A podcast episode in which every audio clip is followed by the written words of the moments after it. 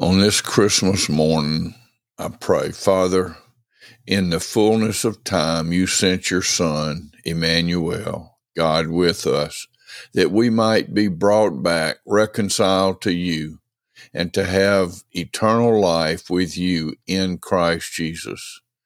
May we ever live to live for you, to love and honor you, to rejoice in Jesus and give you praise forever and ever.